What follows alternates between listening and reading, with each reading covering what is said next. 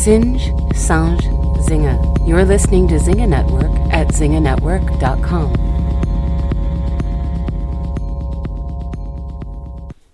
The shortest short story in the world is by Augusto Monterroso and goes like this When he woke up, the dinosaur was still there. The, the agreed reality is not reality. There is no reality. There are no real moralities either.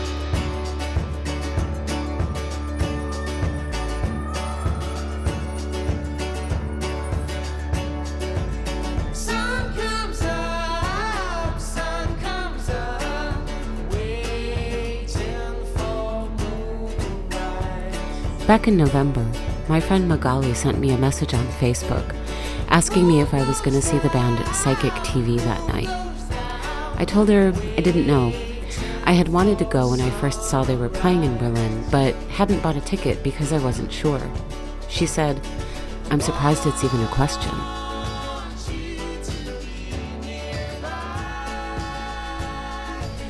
Now, Magali is about 10,000 times cooler than I am, so of course it wouldn't be a question for her.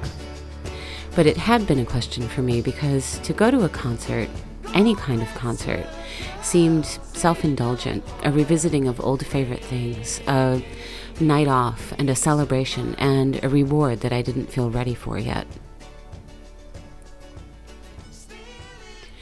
The first time I saw Psychic TV was in 1986. I had seen one rock show before this, and, well, I wasn't impressed. Everyone in high school had been going on and on about how amazing it was to be at a rock concert, and I was dying to have this transformative experience through music that all the other teenagers were waxing poetic about. I was so thrilled at my first show, even up in the nosebleed seats, but to be honest, I left feeling like, is that it?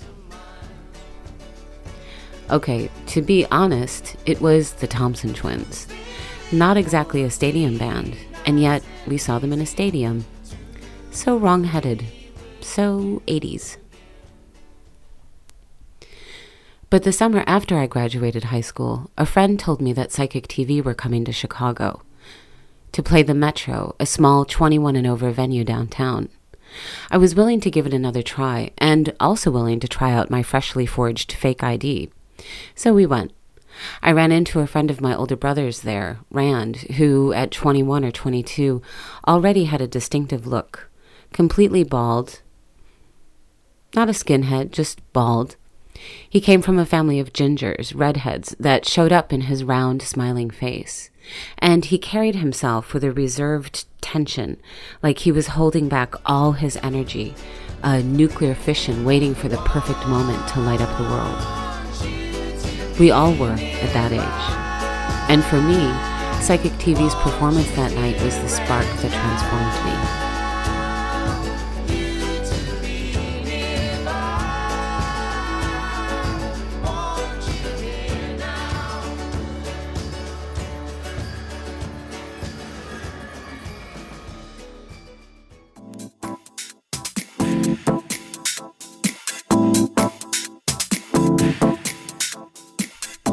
Welcome to Artipus, art you can hear. Artipus visits the body of work of Genesis Breyer P-Orridge.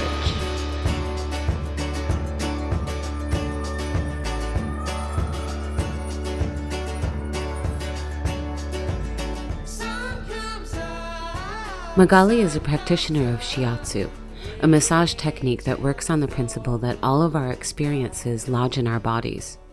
Sometimes they fester and can cause illness, depression, or death.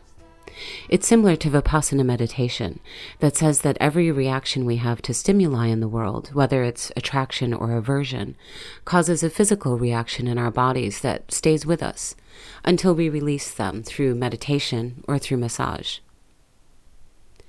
People who work so closely with bodies and developing their own mind body connection have an interesting way of looking at the physical form. Over time, the body becomes less a temple than a tool, and to some, a mere vehicle, a stepping stone to something else.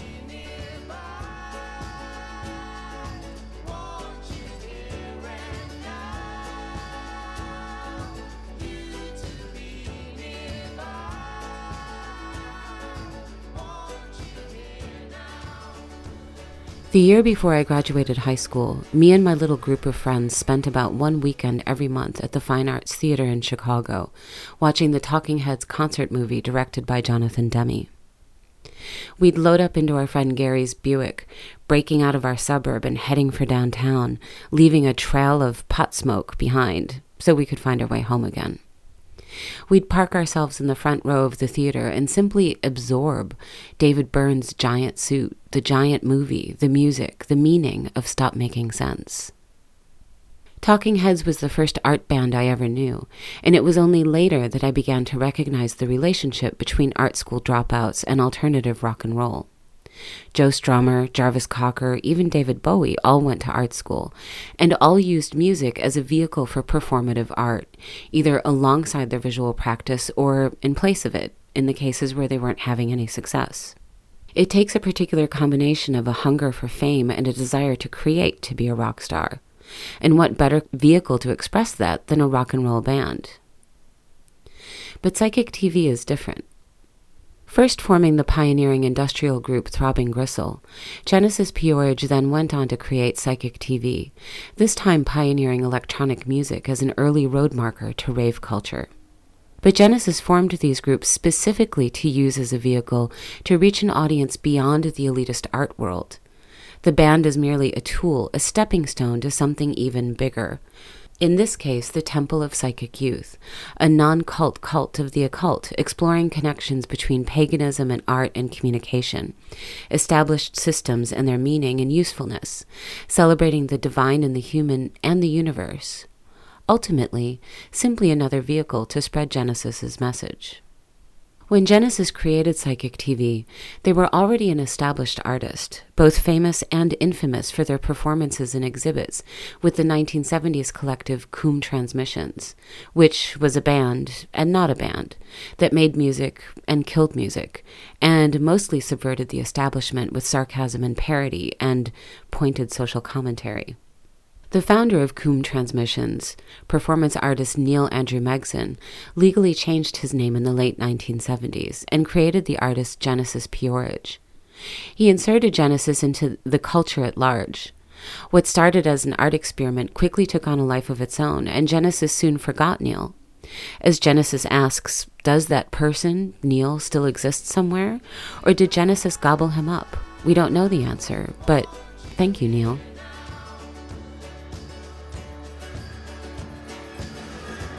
There has always been a good dose of prankishness and humor in P-Orridge's work, although if you take it literally, it's offensive.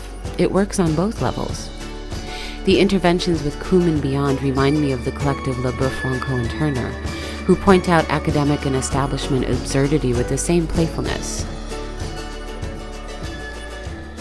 While I was still debating over whether I should see Psychic TV again, I googled the band to find out more concert dates.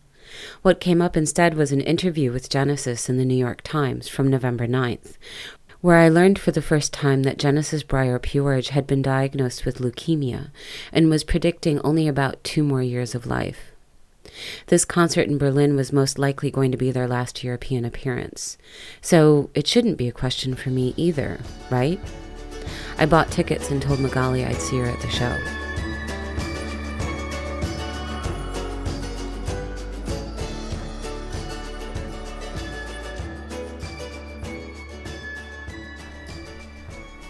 In 1993, Genesis met Jacqueline Breyer, known as Lady J, a dominatrix at a New York sex club, and the two fell in love.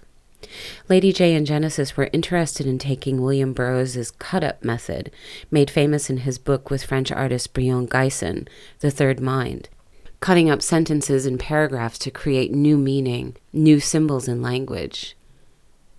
Genesis and Lady J wanted to take them to the next level, to transform the third mind into the third body. And so they embarked on the Pandrogyny Project, an experiment in body modification, body as art, identity as art, gender and sexuality as art, that included plastic surgeries, implants, gold grills for their teeth, and of course, wardrobe, in an attempt to become identical. Or rather, to create a third body that could only exist when the two of them were together not trading body parts so much as sculpting and molding body parts into tributes to each other. In the 1990s, for one brief moment, they actually became each other. And then Lady J died. Suddenly, without much warning, she collapsed in Genesis's arms. She had been battling stomach cancer, and luckily again, this afforded the pair the stimulus to talk about death, to talk about what to do if one of them survives the other. Genesis continued the Pandrogyny project on their own, adopting plural gender neutral pronouns long before people were talking about non binary genders. They continued with the surgeries and the art, claiming that Genesis represents the Pandrogyne in this reality, while Lady J represents the Pandrogyne entity in the liminal world. I arrived at the venue for the Berlin show before Magali did, and stood around watching the crowd. Everyone in black, everyone about my age, everyone dressed and made up and looking like they just stepped out of the 1980s. A lot of Berlin is like that, actually, but it's disarming when it's all in one place. I checked my phone from 2016 and glanced up into the round, smiling ginger face of a bald young man, holding his body in a suspended tension like nuclear fission. And for a moment, I didn't know the day, or the year, or the city, and was lost in a free falling space time between my own past, present, and future on repeating loops.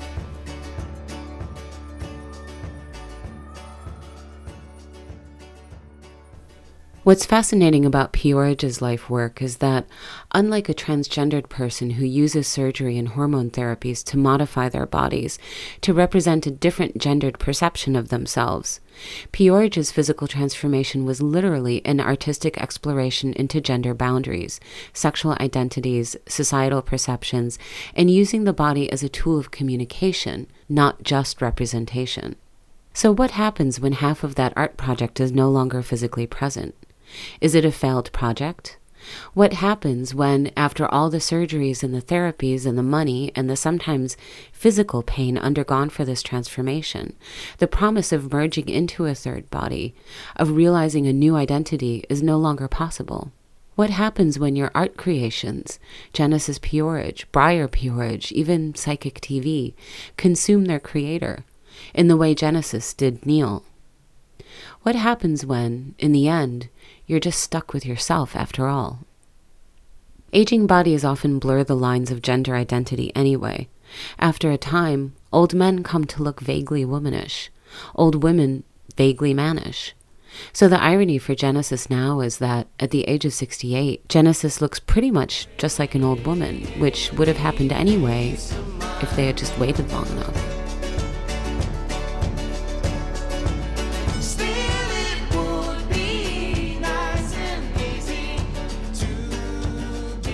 Irony is the most human of concepts, and irony plays a very big role in the work of Genesis P-Orridge as well. Perhaps not always intentionally, but it's there. After Lady J died, the music from Psychic TV stopped for a while. The art, however, continued, and what I missed about the art of Genesis and Psychic TV when I was young and dumb, because honestly I just really liked the music, was how noble it all is.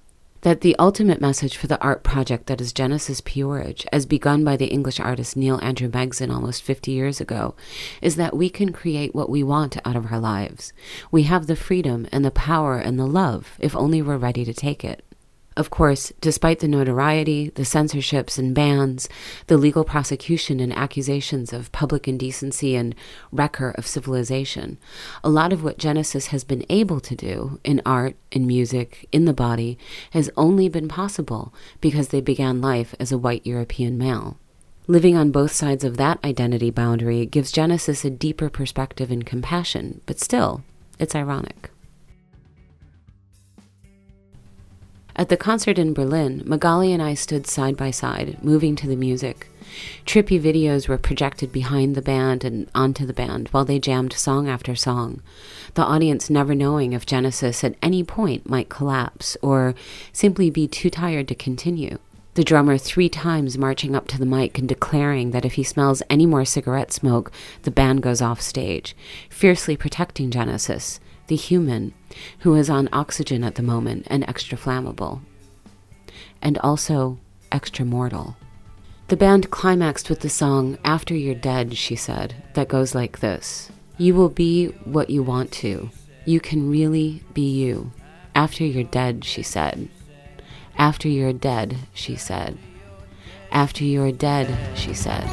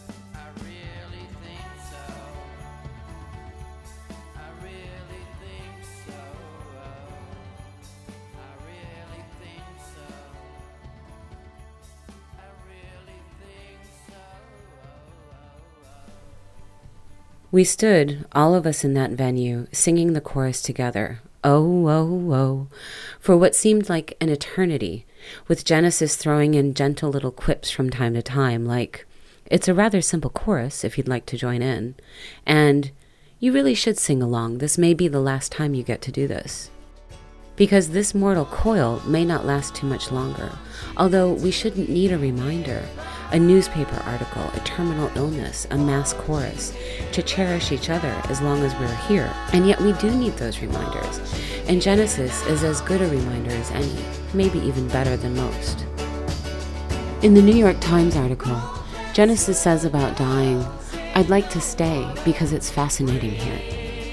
That quote reminded me of the American Senator John McCain, who died earlier this year and who said in his farewell letter, I don't want to go, I don't want to go.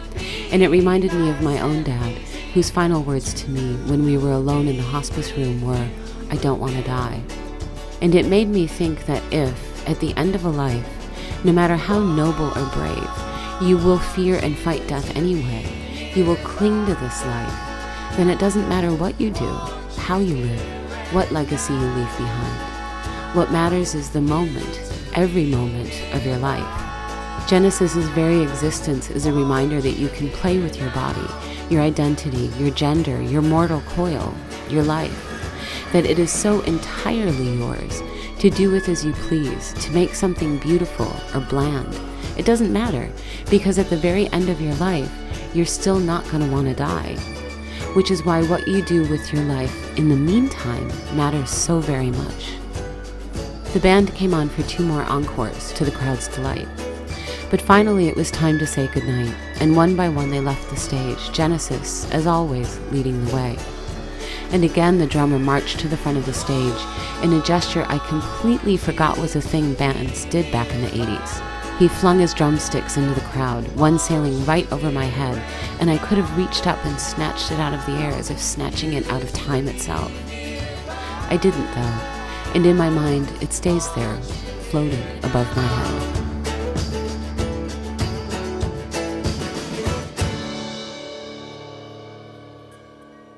That's what art is meant to be about, is rescuing people from the fear of death and the fear of life. And that's a very thin line.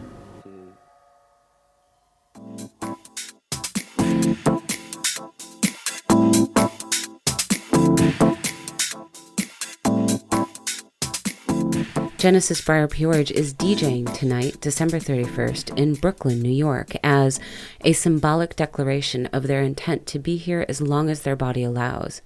At New Year's Eve at Night of Joy, 667 Lorimer Street in Brooklyn, New York. Berlin based transgender artist Roy Victoria Heifetz explores the concept of the third body, identity, transgenderism, and regret in her video work and paintings in her exhibition of the same name. It opens on January 3rd at Tel Aviv Artists House, El Kharizi Street 9, Tel Aviv, Israel.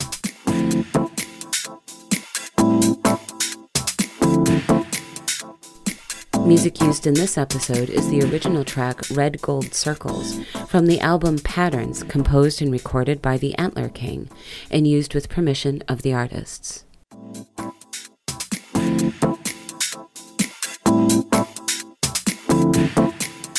At the start of 2018, I wanted Artipus to explore algorithms and how they affect the analog world, racism, sexism, bigotry, as a form of eugenics. But life took over, insisted itself upon the order of formulas and codes and predictive text. Where the perfect digital world only suffers the occasional glitch, analog life is unpredictable and messy and only suffers the occasional moment of perfection. Thank God. But also, God damn it.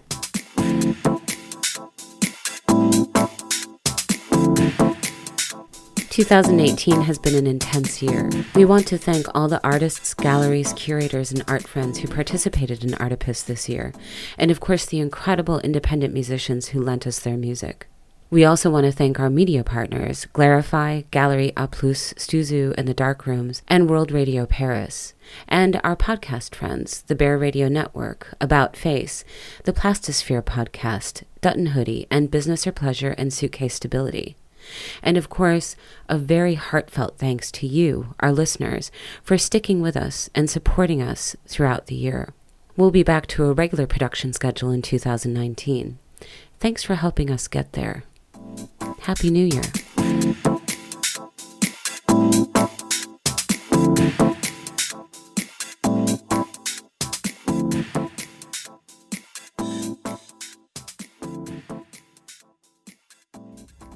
You've been listening to Artipus, produced and edited in Berlin by Susie Colick, with original theme music by Hotlegs for the Zinga Network, S I N G E Network.com.